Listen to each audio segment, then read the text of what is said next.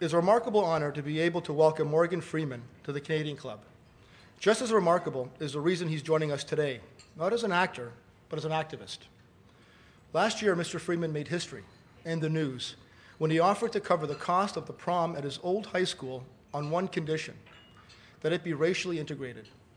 Federal courts had, focused, had forced schools in Charleston, Mississippi to desegregate in 1970, but no judge had ordered the high school proms to do it as well. And as incredible as it seems in this day of multiculturalism and global integration, they hadn't. Mr. Freeman had first made the offer to Charleston High School in 1997. It was declined. But in 10 years, and a whole new group of graduates later, he tried again. This time, they accepted, conditions and all. So, as one of the last barriers to integration finally began to crumble, our second guest today, Emmy Award winning director Paul Saltzman, moved to Mississippi to cover the event. The film that grew out of their collaboration, Prom Night in Mississippi, debuted a few weeks ago here in, at the Toronto Film Festival to rave reviews. To tell us about this fascinating film and the even more extraordinary process that led to its making, please welcome Morgan Freeman, Paul Saltzman, and our moderator today's program, CBC correspondent and Canadian Club member Amanda Lang. Please welcome all three to the podium.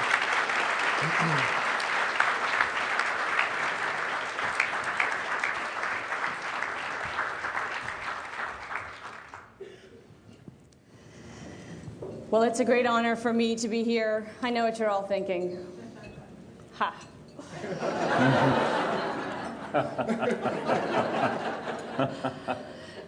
but it's, it's especially extraordinary because the film is extraordinary. Um, so I think before we begin our conversation, welcome to both of you, first of all. Thank you. Thank you. I want to play a, the trailer of the film because it really, uh, Paul put it together. I think it, it uh, gives you a good sense of what we're talking about. So let's start right there if we could. Charleston, Mississippi has got to get over the racism. There's some hard headed people in this town. I'm not just saying whites or blacks, I'm saying a little bit of both. My first reaction to her was like, she's white. My parents gonna freak out. I can't get a job in some places in town because I have black friends. Why are you still going back to this same attitude that you had 50 years ago? I guess you'd consider me a redneck. I don't change for nobody. These are shackles. These are still chains we have around our souls. One of the things that surprised me most was the fact that they have separate proms one white, one black. How stupid can that be? The white parents wanted us to go to the white prom this year. Why act like that? I mean, they were our, our proms.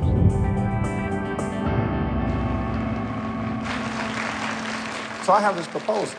You don't want to have a prom instead of two or three? I'll pay for it. Deal? What's our limit? What's your limit? $200. There's a chance for you to make a change, why not take it? Our town is changing a little part of the world right now. Why would you want to have a prom separate? They stupid. I don't see what everybody's problem is. It's supposed to be equal. I think we might have a little problem. As far as I'm concerned, they can they can kiss my ass. I just learned to love people for who they are and not for the color of their skin. If it's left up to the kids, it's going to be fine. I want y'all to understand.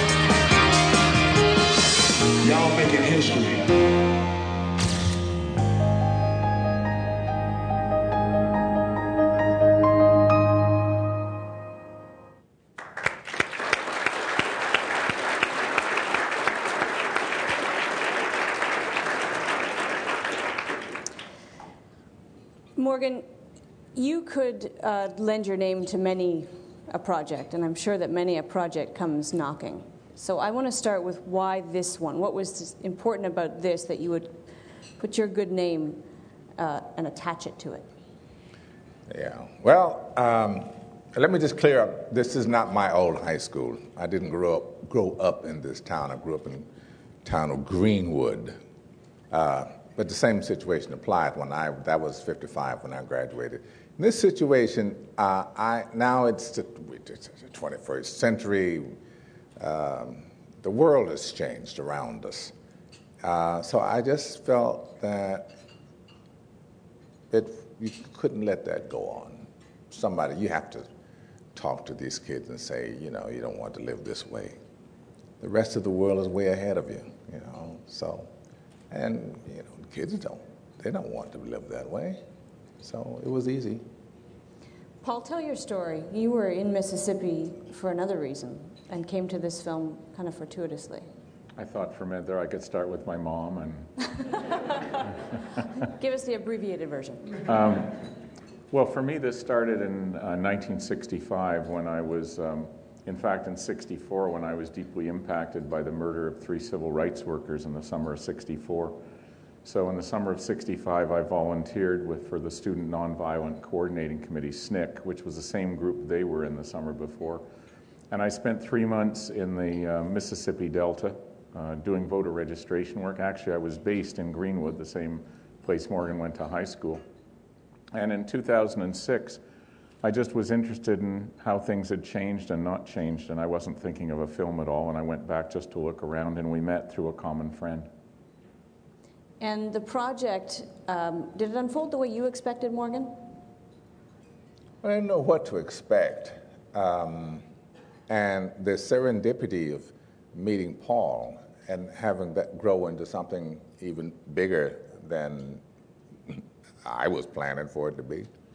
Uh, I don't know, all that added a little bit more to it, and I think specifically for the kids. On the ground, we're going to show some um, short clips from this film. Uh, those of you who haven't seen it yet, you can see it. It's opening tonight in Toronto, and I'll tell you about a benefit that kicks it off t- this very evening. There's still a few tickets left, uh, but it's going to play now uh, to limited distribution in Toronto, and we'll give you those details. But was it difficult, Paul, getting access, getting into the school, getting to the kids to talk? Were they, were they wary of you and your camera?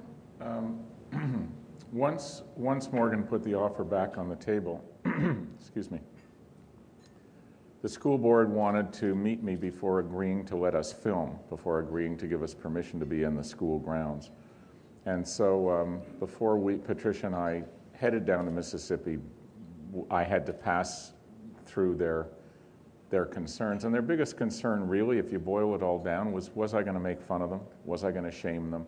Were we there to criticize? Look at how bad you guys are. And um, I just reassured them that that was not in my mind whatsoever. My, what we wanted to do, Patricia and I, was follow the process. Whether it was integrated or not, we didn't quite know when we started.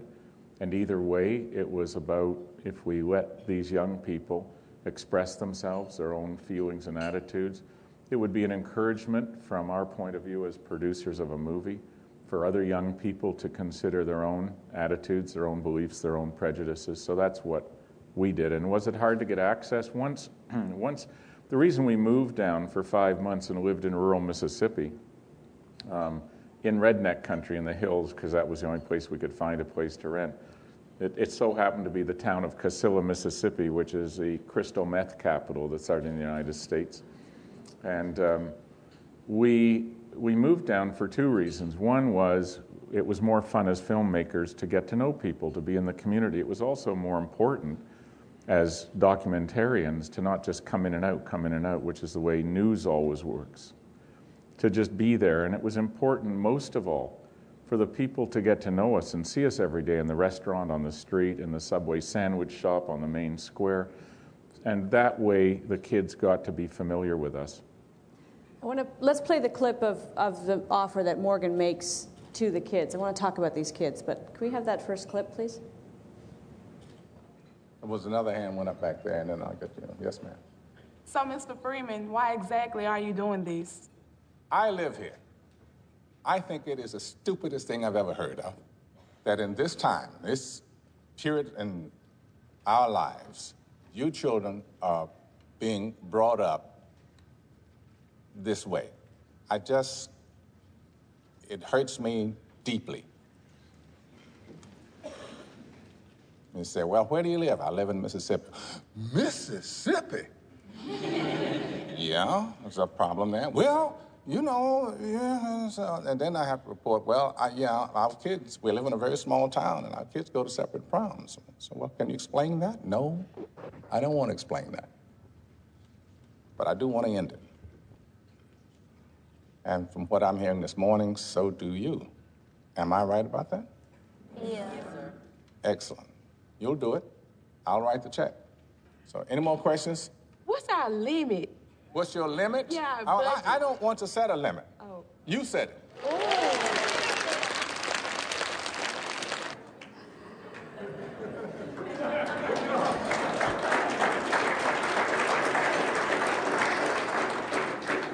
I, I need to ask how much you end up paying. I think it was about 17,000. That's not insignificant. Yeah, it was a good buy, actually, I think.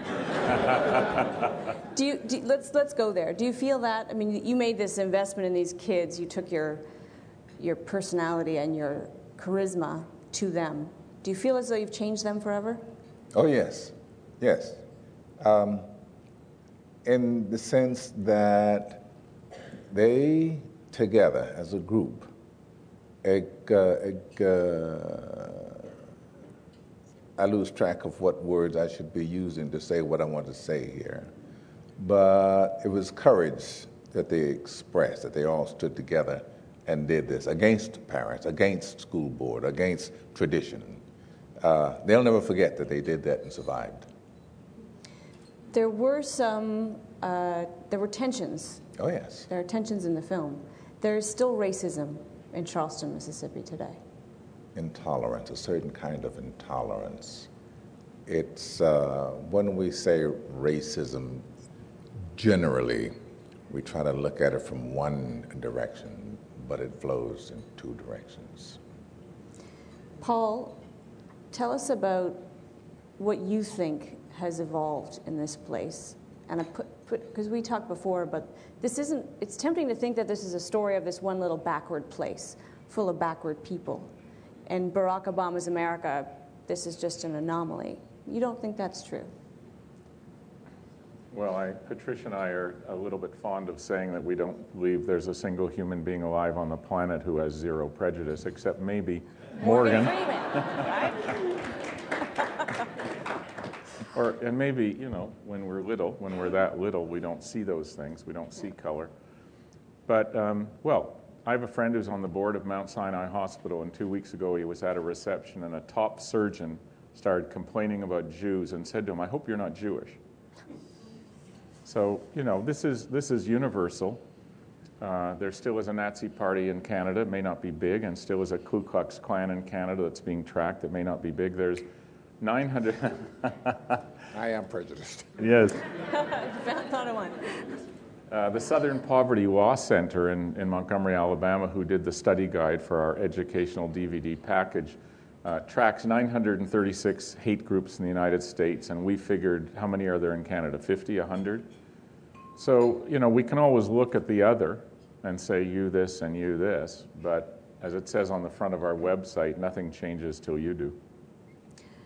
I want to play the, the clip. As the movie unfolds, one of the tensions is that there, there will still be a white prom, a white only prom. This is a meeting uh, of, of- of the gathering pre prom. The white parents wanted us to go to the white prom this year. And I said they would pay for us for free to go and everything. And we went to a meeting, and it was me and Jessica. The woman's house that we were at, her daughter was being threatened, so called being threatened, because she was racist. And she just was talking about in this and in that.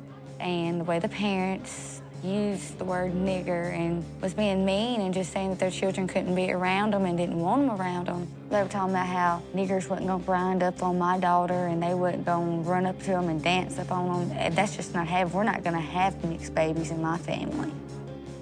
We decided to leave. My fiance got up and left first. The way they were just talking, I just, you know, we just walked out. Because, I mean, it was just ridiculous. Why act like that? I mean, over a, a prom. It Niggers ain't gonna be her- running, Yeah. rubbing up on my daughter at no prom, and it ain't happening in this house. If she, as long as she's living with me, she will not attend a mixed prom. That's not how we raised her. It's difficult to find anything redeeming about people like that. Is there, I mean, it's Well, tempting to write them off and say maybe Yeah. when they're dead, this will pass. I know, but um, um, I'm smiling because if we look at the racist in a pejorative way, how are we different than the racist looking at the black in a pejorative way?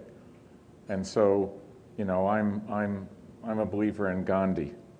You know, you embrace people as best you can with nonviolence and love, and eventually that mirror actually stops it, eventually. Uh, Mandela operated the same way. Um, but, you know, I'm not either one of those. I don't have that sense of it at all. I, I don't, I don't, uh, I don't have the capacity, I don't have the depth to accept other people's hatred. You know, if you, if you hate generally, you maybe you're uh, ill. Who knows? I don't know. But it's, I don't know how you condone it in any way. And you're not talking about condoning, you're just talking about embracing someone who needs it. Understanding it. Yeah. It's not to be understood. And also, it's important. I understand why you don't like Jews. You do? Explain it. Morgan is, as most of you know, playing Nelson Mandela in an upcoming movie. Mhm. Uh, it's due out December 11th. Can you think of a better person to play Nelson Mandela? Bella.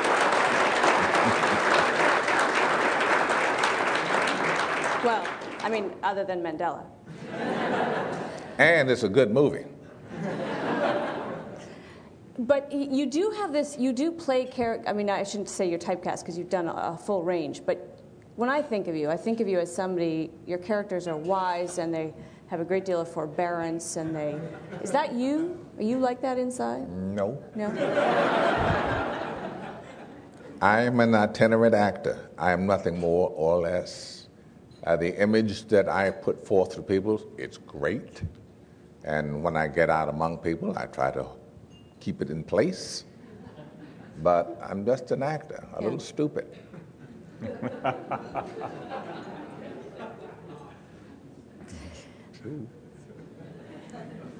I want to talk about Billy Joe. Uh, Billy Joe is a character in this film, in the documentary, who uh, that's not his real name. He appears behind frosted glass because he's afraid to, to talk. Paul, you, you had a great deal of time, sort of, to. It took a long time to get him on board.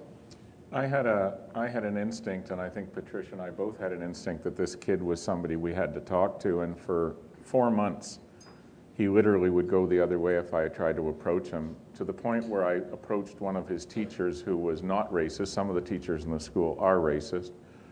Um, and I said, "Can I come to your class during class and ask for him, and will you send him out?" Meaning, can I corner him and ask him if he'll and uh, he said, sure. And so I went and knocked on the classroom door, and he sent the Billy Joe character out, and he came out in the hall and he said, What do you want? And I said, I'd just like to talk to you. He said, I'm not interested. And he walked back into class. So that went, you know, then we sort of backed off. And a week before we finished filming, um, I was sitting in the hallway of the school. We were on a few minute break, and he walked past, and I said, Hey, and I used his real name, of course. How are you? And he stopped. And he said, uh, okay. And I said, uh, you know, I'd still like to talk to you. And he said, well, maybe. And I said, well, what would it take? And he said right away, he said, you have to hide my face and change my voice. Uh, and I pulled out a piece of paper and I wrote out, out a contract, a legal contract right there, agreeing to that. And we went off campus at the end of the day and we filmed this interview. And he blew us away. He just blew us away. He's a he drinks too much with his buddies, he drives a truck, he plays sports, and he's got a heart and an eloquence that are just remarkable. Let's, let's play that clip of Billy Joe.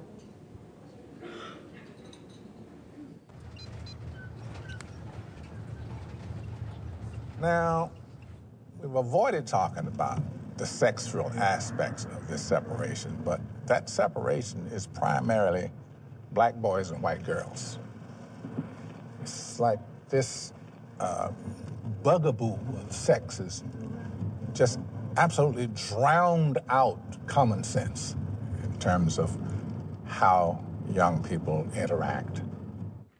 It might be it. It might be the fear of your white daughter conceiving with a black man. That might be the fear. You're afraid of presenting, coming out, you're white and you have a mixed baby? I've had white lovers as well as black lovers. I mean, there's really no difference. It's all what's inside you, how you feel about that person. That's what the world needs to see. I mean, right? It's not all about skin color. It's not all about what people think about you. It's about how you feel. You're going to do what makes you happy.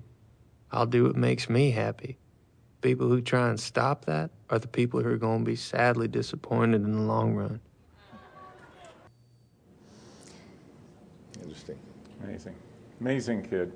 Amazing kid. He added a great deal to the film. Um, As we, as you say, Morgan, you're maybe the second most successful black man in America. After Obama. Right. That's what she means. I know. I know. He, he got You the know. Nobel. After the Nobel, he edges you out. Um,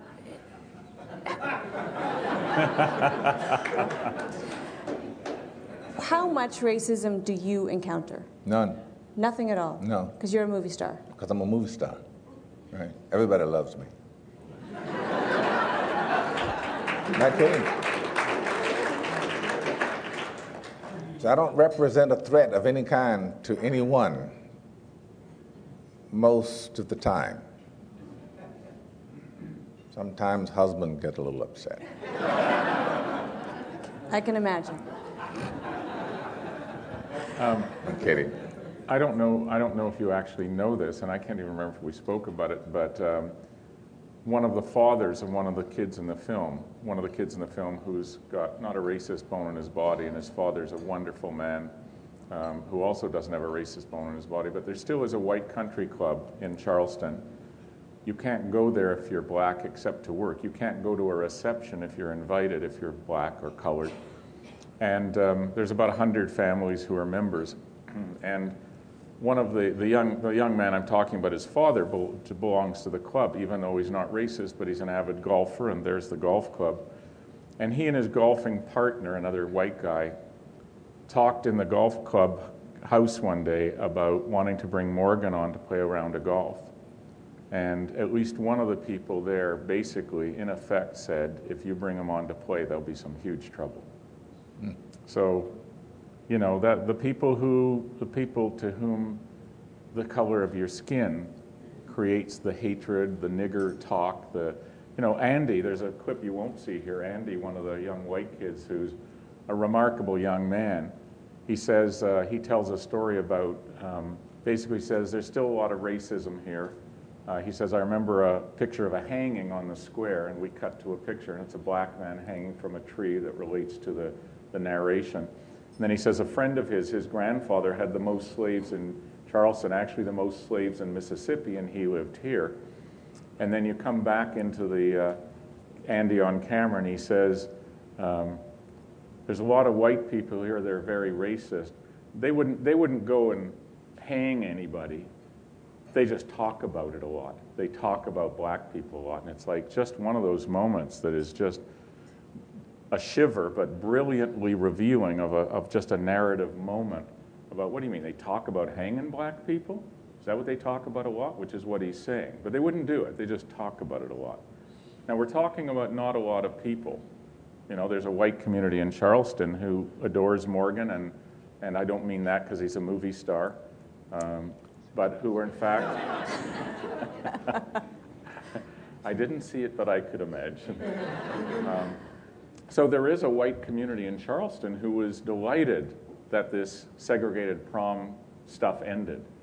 And the white racists in Charleston may well be in the minority of whites. But of course, the fear is very controlling. We went into a gas station one day, Patricia and I, we wanted to film with Andy and Jericho. Jericho's black, Andy's white. We hadn't even brought them into the gas station or into the restaurant of the gas station. I just went in and said, I'd like to, can we shoot a little bit in here? And the guy said, no. And I said, why?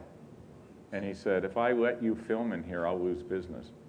So you're either with us or you're against us in that kind of hatred and that kind of way of being. On a, uh, just on a sort of big picture level, there is a, a black president in America right now. Well, Don't say he's not black. I'm not going to say he's not black, Okay. but we don't want to completely eliminate half of his parentage, do we?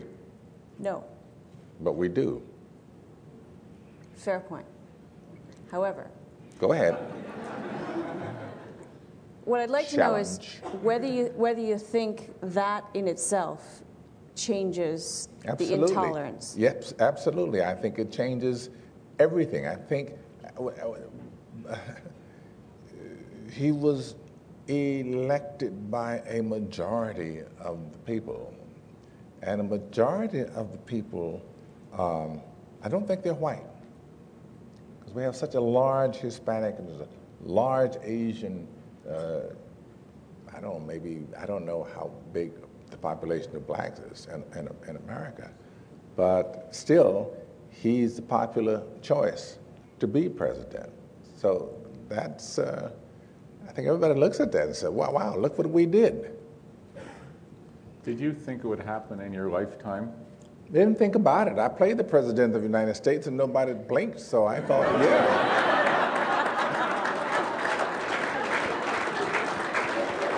Right on. Yeah. Yeah. I want to I want to play one last They clip. didn't blink when I played God either. Now that, Which did you prefer, which do I prefer? president or God? I, wouldn't want to be either one. No. No. You could only be one. Well, Let's no, it's, it's, it, president doesn't earn much money, and he's got a lot of problems. God, everybody comes to with their hand out. Give me this, loan me that, help me with this, and fix that. Yeah, I just, well, hey, hey, hey. Movie stars about right. Right. Can we play the clip of Brittany's mom? It Sort of speaks for itself. My grandmother always told us that we were all put on this earth different. And when we all start integrating, there's not going to be any more individuality, and we're all going to be the same. And if that's the way God wanted us, He would have made us all the same to start with.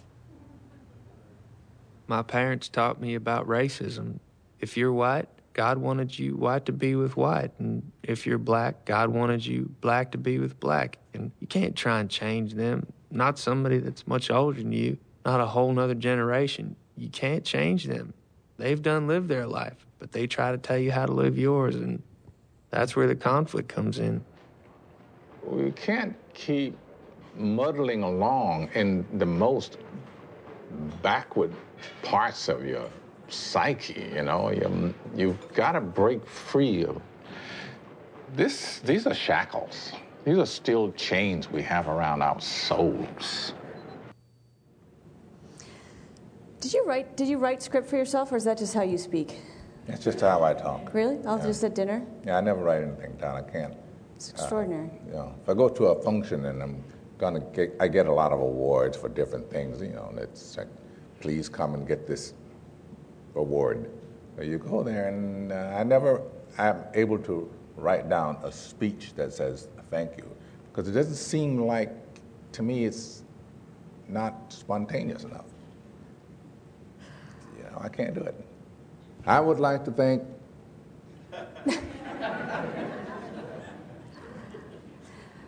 Just before we finish, because we've got to finish. Are you religious? What do you mean? Do you believe in organized religion? Do you, No. s- you don't. You No, don't no, adhere to. I, I hate to answer questions like that in public, but no, I don't. I'm not organized. Because what, what we just saw is, is actually one of the problems. There are, uh, there's a lot of intolerance in the name of different religions out there. How do, you, how do we keep the good of religions without checking out how it's been kind of perverted, Paul? How to do that?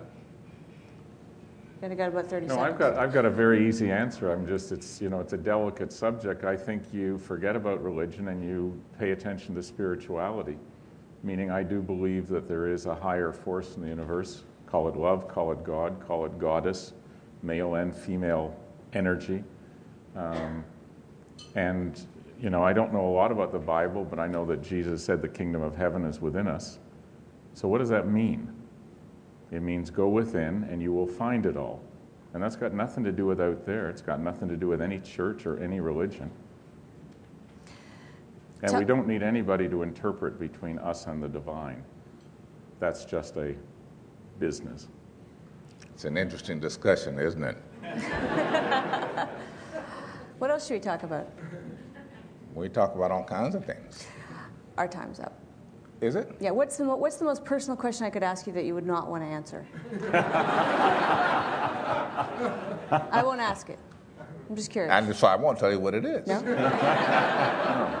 Where don't you like to go? Your family, your sex life, your what is it? No, none of that. None of that? Uh-uh. You don't like to talk about that? No, I don't talk about that. So let's not talk about it. Okay. I don't, I don't, I don't talk about God. No. No. I bet he talks about you.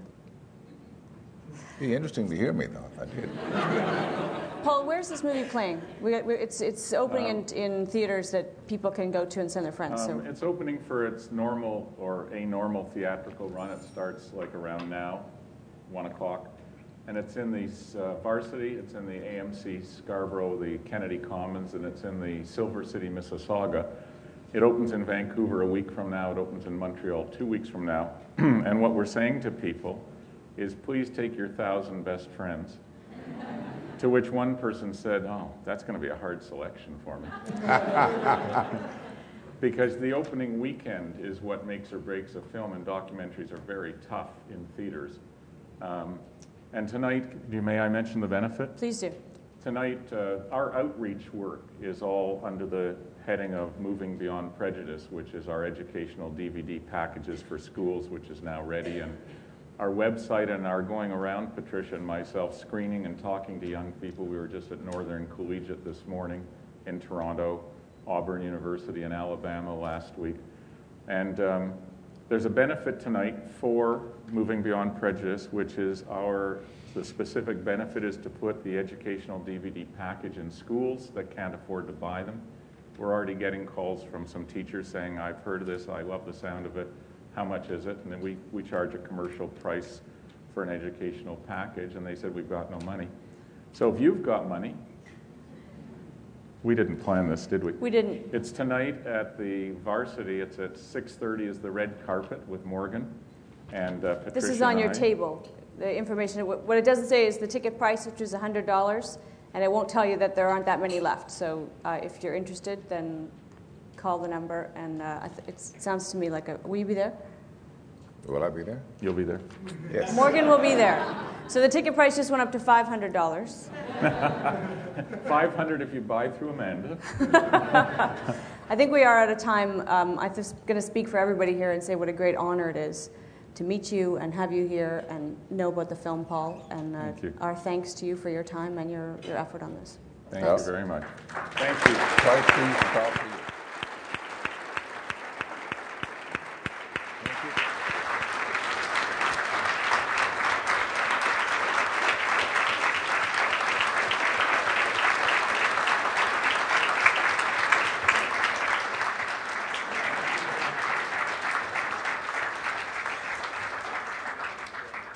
I'd now like to call on Nick Chambers, President-elect of the Canadian Club, to come up to the podium, please.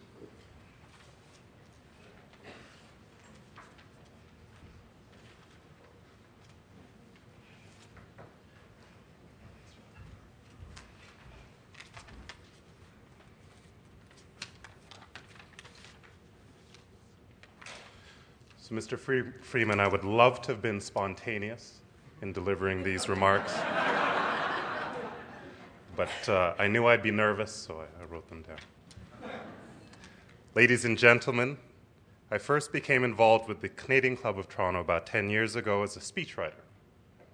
It was thrilling to dig into the biographies of prominent figures in search of fascinating tidbits of information that could be used to introduce them.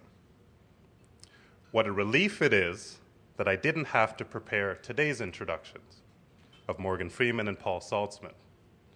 I wouldn't have known where to start nor finish, and I certainly wouldn't have been able to squeeze it all into two or three minutes. I would have had better luck holding out for a role as Nelson Mandela in a Clint Eastwood film. My bucket list doesn't contain even a fraction of what either Paul or Morgan has experienced or accomplished. in their careers thus far. Mr. Freeman, you are a model of wisdom and grace on and off the camera. We love you and will relish this once in a lifetime opportunity for many years to come. Mr. Saltzman, you are a master of the camera. John, Paul, George, and Ringo would still be very proud of you. Amanda, we are very lucky to be able to share you with the CBC. You have a gift for bringing out the best and even the most talented of storytellers. And what a story! We can learn so much from the girls and boys of Charleston High School. Who among you would have chosen at 17 years old to bear the poisonous influence of racism in the way that they did? Yet, who among you can deny, or who among us can deny, that these young people will forever reap the benefits of having faced up to Morgan's challenge? Ladies and gentlemen, please join me in a rollicking demonstration of thanks to Morgan, Paul, and Amanda for sharing a story we'll not soon forget.